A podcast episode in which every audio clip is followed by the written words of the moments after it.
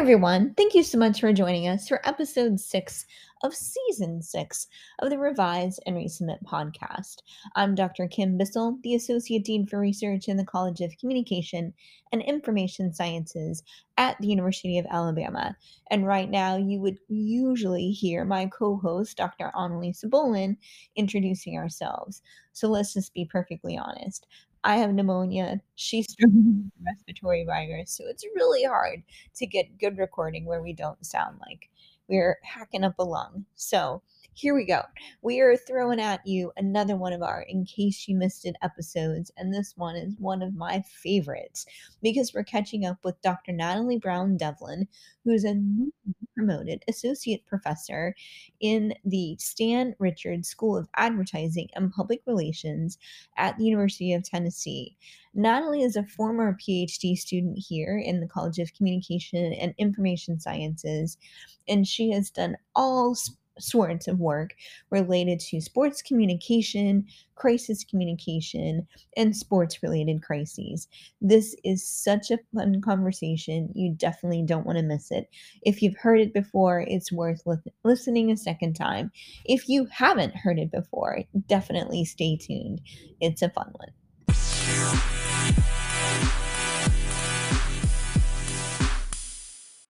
Hi.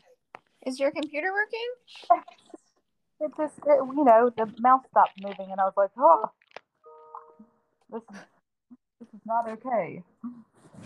But it, you know, you restart and then it works, and then you just lose everything that um had been there. But you know, oh, that's all right.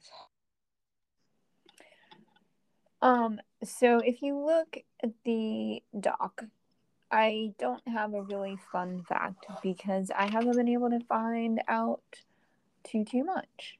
Okay. Um, but I know that he was at Miami and Penn State.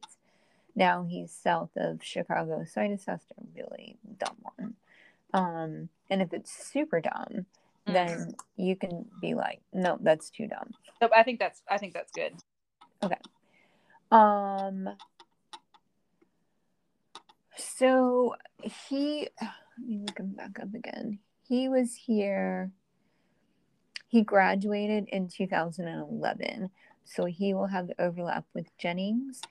Okay. He currently is an associate chair and associate professor in sport communication, and that's really been his area of research.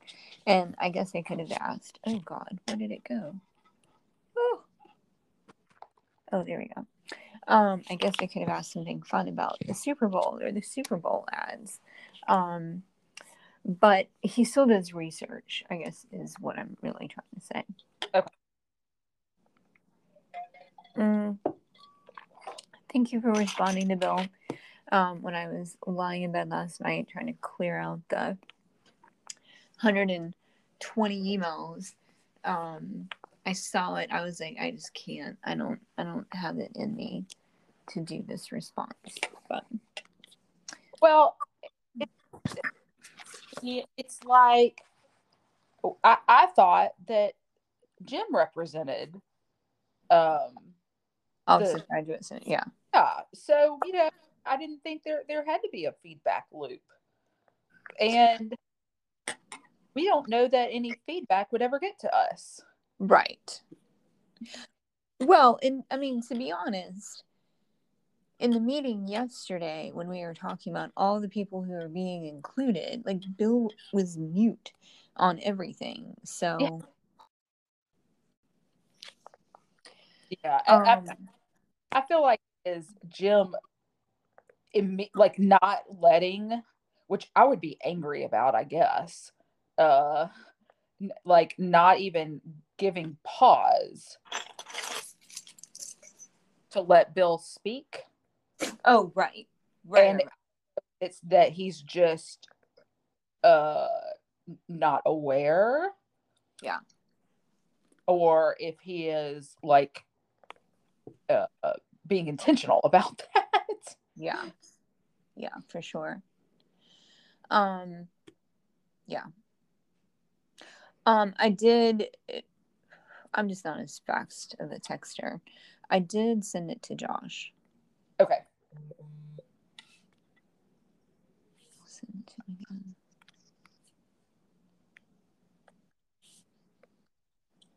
Um, what words were I going? Was I going to say? Oh, um, the whole like workshop thing is definitely a surprise. It's not a bad idea, but it would be really great to have looped us in on that um, for the sake of planning. And then, as you said, for like ensuring that everyone who's got some space that they utilize can participate in that. Um, that would be kind of cool as well. So, yeah, I, you know, like it's it's fine, but are are they? I mean, it's like, are they functioning as APR, or are they functioning right. ICIR? Because there's a difference, and they're not being inclusive; they're being selfish. Absolutely. Let me go back to the email. And you know, and, and I, I said to Jameson that who who has not RSVP'd for tomorrow, by the way. Um, I said, you know, the the students just aren't coming to things, and he Yeah. said he recognized that he thought there should be something every Friday to go to, and I said, yeah, I, I completely agree. Um, and I said, well, we'll we'll talk about how to change or start changing that expectation, and maybe this is one, but I don't want to have to be somewhere every every every single Friday. Uh-uh. No. But if it's an expectation, well, then it, a, I mean, it can't overlap with any classes that the students are teaching. And I don't think that I want. I, I don't know. I mean, I think one of the draws to our first Friday is that it is and we provide lunch. Yeah okay, here I am. Hi. Hi. Well, I always forget small details like time zone, and it's like I think he's in Central, but he might not be. Yes. How are you, Josh? I'm good. How are you? We are doing we are doing well. Um, virtual introduction to Dr. Annalisa Bolin, who's the associate director of the ICIR here with me and the co-host of the podcast. Thank you for doing this. Oh, absolutely. How long did I miss you by? Oh, like three minutes or two Okay. minutes. Don't worry. about Mhm. It's all good. We just whenever um whenever I'm like, oh, people aren't hopping on. I never know if it's a problem with an with the app or if I've screwed up the time zone. No, it just like wasn't that. loading up the actual episode for me to click on it right away. That was all. Um, so I want to tell you a few things about how this all works, just so that you know. Um, what we're recording right now, Mhm. um, but I can edit it all out. This is not a live taping. We will record all this, um, and then it will air later in March. It's going to air after our spring break. Mhm. Um, and really, this is just an opportunity to kind of showcase and highlight what you've been doing since you left UA. Um, so it's just a, a hype talk about you for 25 or so minutes. okay. Um, we we try to do it in a lot in a one take just because my audio editing skills are a bit limited Mhm. but if there's any issue like if anybody drops off the call and we have to stop it i can piece it together okay. um and then the last question i think i sent you the questions the last Mhm. question is always the conference one and that's kind of the cue that we are wrapping it up and Yeah. then we'll say thanks for joining us click um and that's just how it ends so it's not us being rude okay, that's no problem. Mhm. and then um when we are ready i'm going to count it down from three we'll have like five seconds of a pause and then i'll say thanks so much for joining us. Um, and what Annalise and I will do is we will record an intro where we introduce you, give your title, um, and then we'll kind of tease parts of what we talk about right now. So I always let people know if they're like, oh, they didn't even introduce me. We actually do that. Oh, no problem. Do you have any questions for us? Uh, no, I'm just glad that uh, it's been so long since I've seen you. Uh, I I'm glad you're know, doing well. know. Uh, it was at uh, the Sports Consortium, which I guess was in like 2014. Yeah. I think the last time time I seen you. Yeah. Yeah. So no, I'm ready to go when you are. Okay. Annalise, you good? I'm good. Okay. Three, two, one. Thank you so much for joining us today, Josh. We are thrilled to be able to catch up with you. Happy to be here. Thanks for reaching out. Absolutely. So, Josh, before we get started, I have to ask you've been at several universities up and down the United States from Mhm. me to Penn State, back south to Alabama, and now you're not too far out of Chicago. So, Yep. when you go on vacation, do you go south or do you go north? Usually south. I don't. I, I don't love the. Uh, I guess I got spoiled at Alabama. I don't love the cold uh, anymore. So I prefer to stay somewhere warm if I can help it. And you're just outside of Chicago, so that's not the warmest location. Yeah, it's not. Yeah. All right, Josh, we're going to keep on learning a little bit more about who you are and what you do. And so we'll ask a couple quick rapid fire questions. So, Okay. first, where are you from? I'm from Cincinnati, Ohio. Ah, nice. I, I used to walk by an ice skating rink that was outside there. Ne- Never did the ice skating because that's terrifying. Uh, Always remember that fondly. Okay, next. When were you at the University of Alabama? 2008 to 2011. And where are you now? I'm at Bradley. I've been here since August, Bradley University, August of 2011. Nice. So, uh, Josh, hmm when you were younger, what did you think you were going to be when you grew up? Did you see this path into academia? I know that eh, we're going to get more into sports and all of Mhm. that, but what did the young Josh think he was going to be when he grew up? Well, the young me figured out at around age 11 that I wasn't a pro athlete.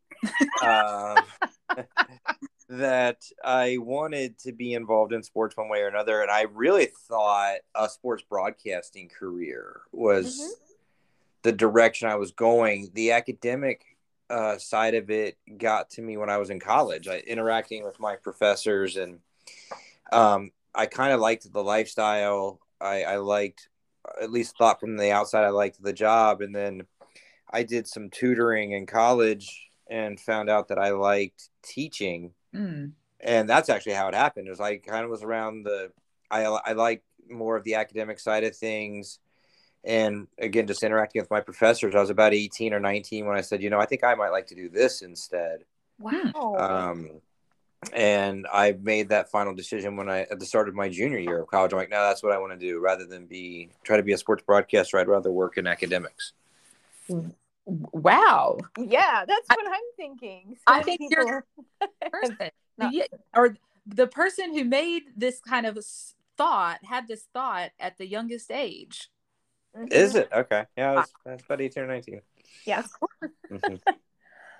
Um, so shifting gears just a little bit, um, can you tell us a little bit about some of the scholarship that you do and have done in the past? Yeah. Um, starting with my master's uh, program, I focused the majority, at least most of my initial work, on issues of race in sport. And so I wrote my master's thesis on race and sport. Um, I wrote my dissertation on issues of race and sport. Um, I published with Amy uh, Jones Mm-hmm. on issues of race and sport and, and the role that fandom played.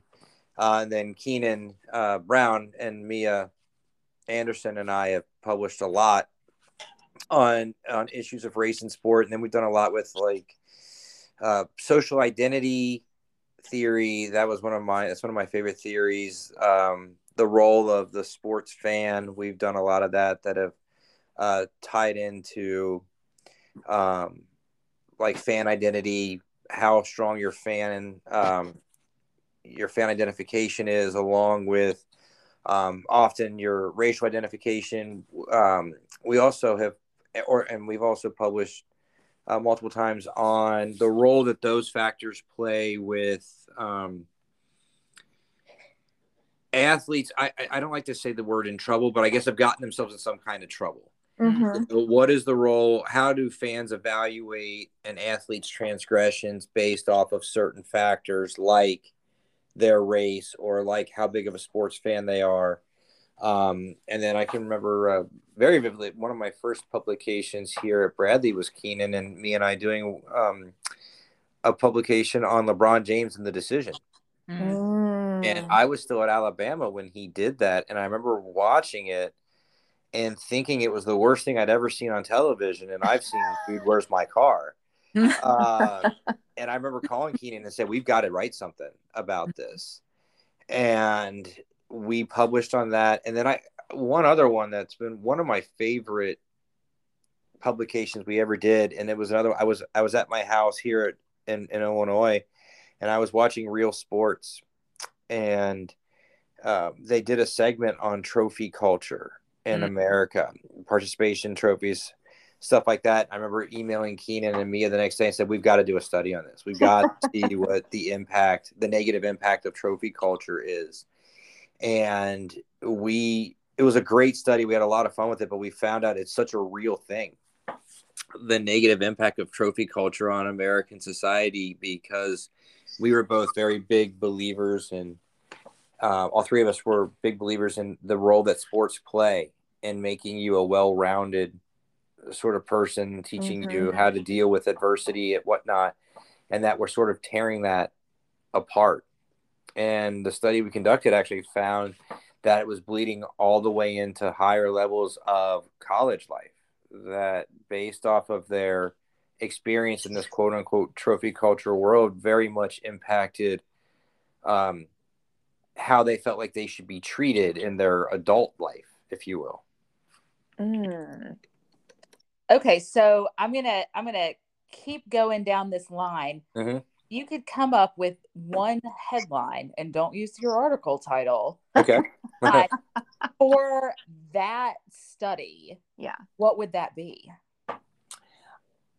I would say my my title for that is, um, I would say, how would I say it? The trophy culture or the participation participation culture is destroying the values that America claims it was built upon. That's what call that. Okay. I Yeah. like that's what I would call it. I was it was very pa- it, I, I was very passionate about that project because I, you know, I don't know if you've ever uh, read this, but the vast majority of Fortune 500 CEOs in this country are former athletes oh. because they learn what it means to struggle Mm. and keep fighting. And if you remove the struggle, then what's the point? If the point of playing the game is to win it, hmm Mm. other than that, then what are you doing out there? You're just exercising. okay like and yeah and it really bothered me and you know and i see this now I, i'm more in, intimately involved in these youth tournaments with sports and yep everybody's getting a trophy everybody's getting the same thing and i'm like well what did they Mm. that award and so i think that you know sports provides a foundation on which helps us become a well-rounded person.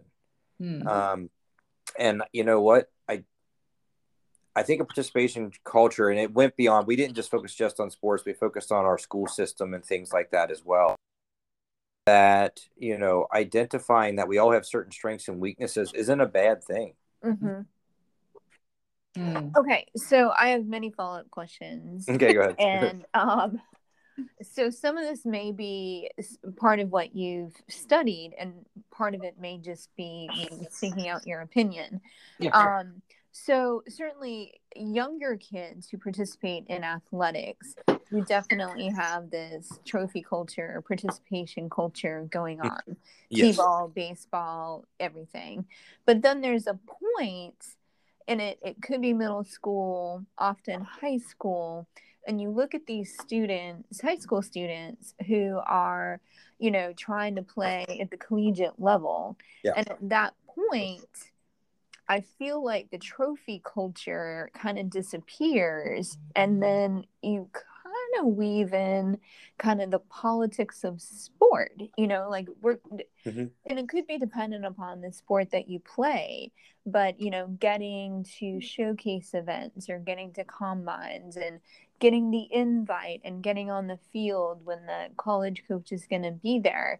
Yep. I mean, you would like to think that if if you've got the skills that you're going to be the one um, or you know part of the group that is out there playing to potentially get identified by a college coach to go play.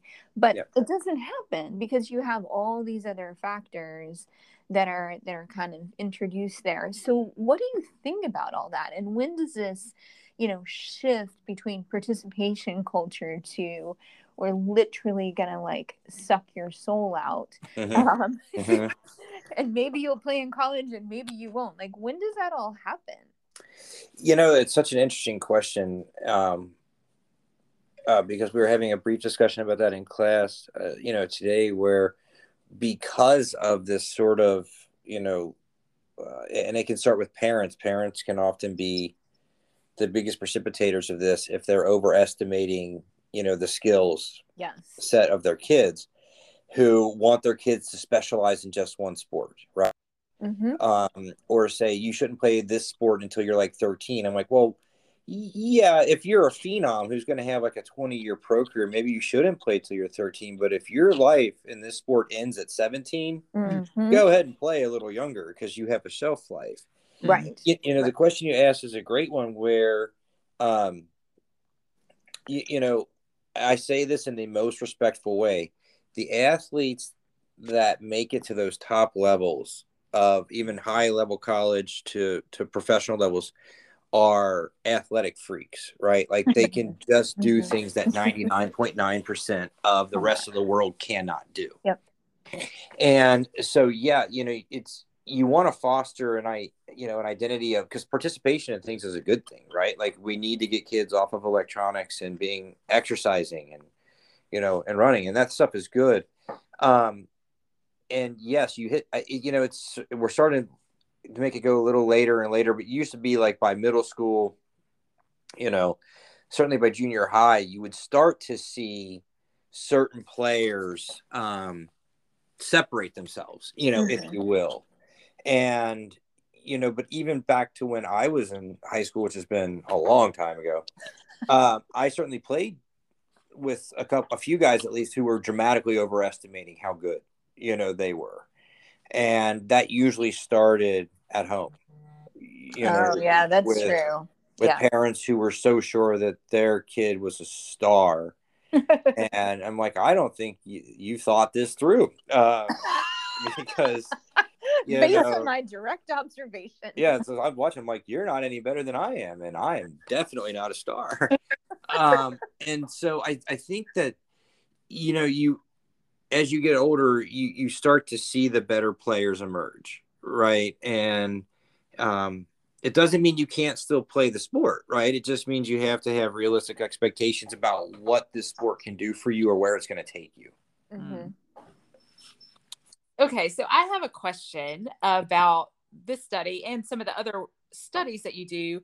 Is um, how do you do them, like methodologically? And what I'm hoping you say is you put people in a room and you tell them to compete, and then you say you don't get a trophy. Um, well, what we did, we all three of us, that it was a three person project uh, with Kenon and me and I, and we are quantitative workers. Um, I'm a big believer in numbers, and we comprised. Uh, we had a subject pool, and we asked them different questions um, about, you know, say trophy culture, about participation trophy, all the way up to how they believe they should be handled in their their current life like say some of our subjects were in college and one of the things that we found shocking was that those that believed most strongly in participation culture believed that as a university student that if they attended every class Mm.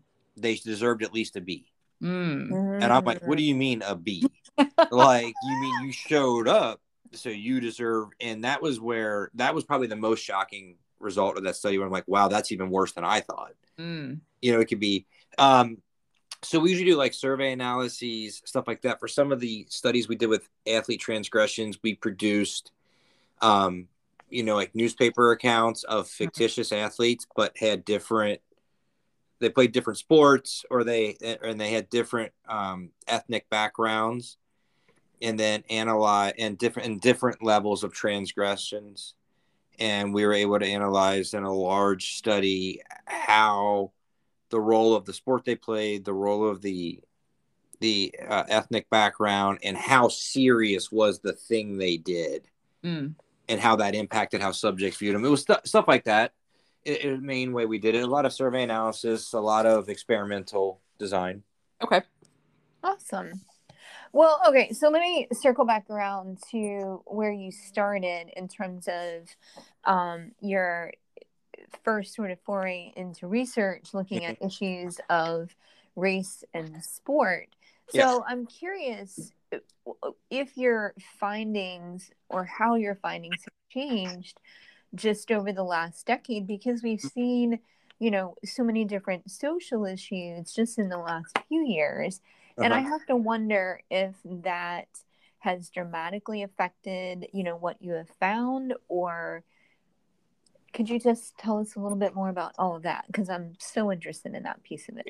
Thanks. Yeah, we've seen a lot of changes. Um, if if I went back, so when I finished my my master's degree, that my thesis was in 2006, um, and then my dissertation was in 2011, up to today. Yeah, there's been a definite progression of certain social issues which have been highlighted.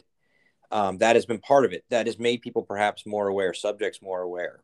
Mm. Um, we are certainly finding that diehard sports fans they can block a lot of that out.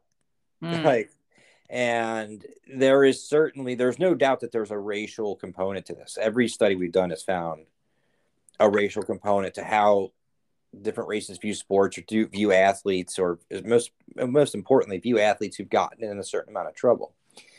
Another impact that we haven't, and I know it's something we want to um, look at in the future, and we've talked about it um, here. I, I I'm not sure if you noticed, but we do a when things are normal, we do a yearly symposium in our sports com program where we invite different people to talk about different topics.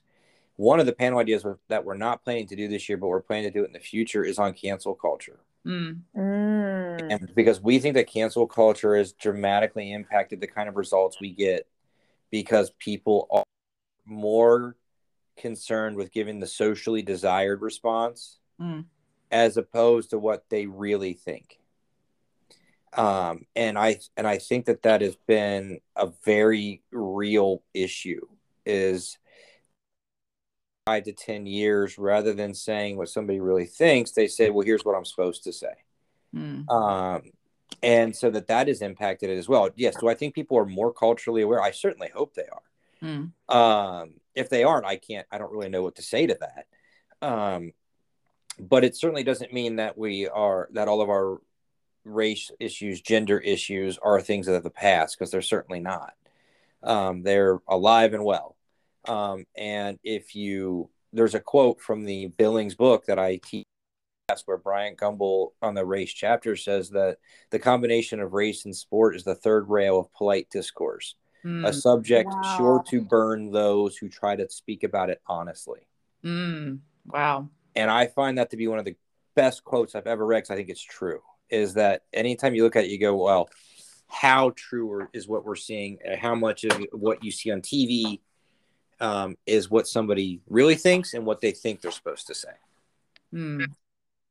You know, I mean, I think one of the the things that that I'm thinking about here is just how how research re- research may not change exactly, methods may not exactly, but there's like we can't just say, "Oh, studied that, check," and then be done with it because there's there's so much change in the world Mhm. that we keep learning new things and then we can study them and then the more Mhm. knowledge we build the better understanding that we have of you know, life which is cool keep keeps us all in business. Right? Agreed. Yeah, it keeps us working, right? Question about um, so you just said that there's you, you teach in class about sport and mm-hmm. communication, and your research is around sport and communication. So how are you? Do you teach? Are, are you able to teach a lot of kind of what you've found in your research in class? You know what? I, I guess I would say, and I'm not trying to get ahead of where we were going. One of the most interesting things is uh, Kenon and me and I recently completed a book. And, and thank you. And what was interesting was how often whatever chapter I was writing coincided with exactly what we were talking about in class. Nice. Oh, wow. it was a lot of fun for me. I don't think my students were as excited about it as I was. I'm like, this is so cool. They're like, oh, whatever.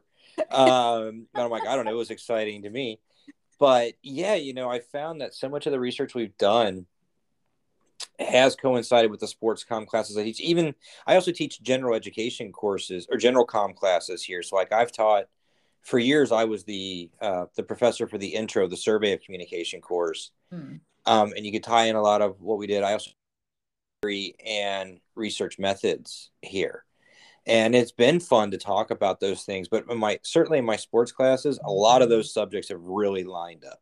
Mm. um, and it's it's to me it's i again i try to make it as exciting for the students as i can but like i'm like this is neat. Like i've been doing all this research and writing and today i get to talk about it mm. uh, in class. So yeah i've i found that particularly like i said with the the book project that really lined up Okay, so I'm going to totally shift gears on you here. Um, we seem to do that a lot in this podcast. Mm-hmm. Um, but I know when you were at UA, you had an opportunity to be here when Dr. Jennings Bryant was was here as well. Yes. And I was wondering if um, you had a Jennings story that you wanted to share, or wanted to talk about an interaction or a class that you had taken. Yeah, I'll tell a couple. I, I I'll tell two. One first wasn't even. It was before I even met him. I was at Penn State still, and I had been accepted into the doctoral program. And I was, I mean, I was scouring the website looking for how do you apply for an assistantship. Mm-hmm. Hmm. And I could not find it. And I'm like, I don't want to look dumb to Dr. Bryant, but I, I mean, I looked, I mean, I looked, I looked, I couldn't find anything. So I finally sent him an email. I said, I apologize. I said, but I am so excited to attend the University of Alabama. I said, but I have been looking on this website forever. How do I go about applying for an assistantship? And I got an email back from him very quickly that said, "You just did. Congratulations, you got one." What? yeah.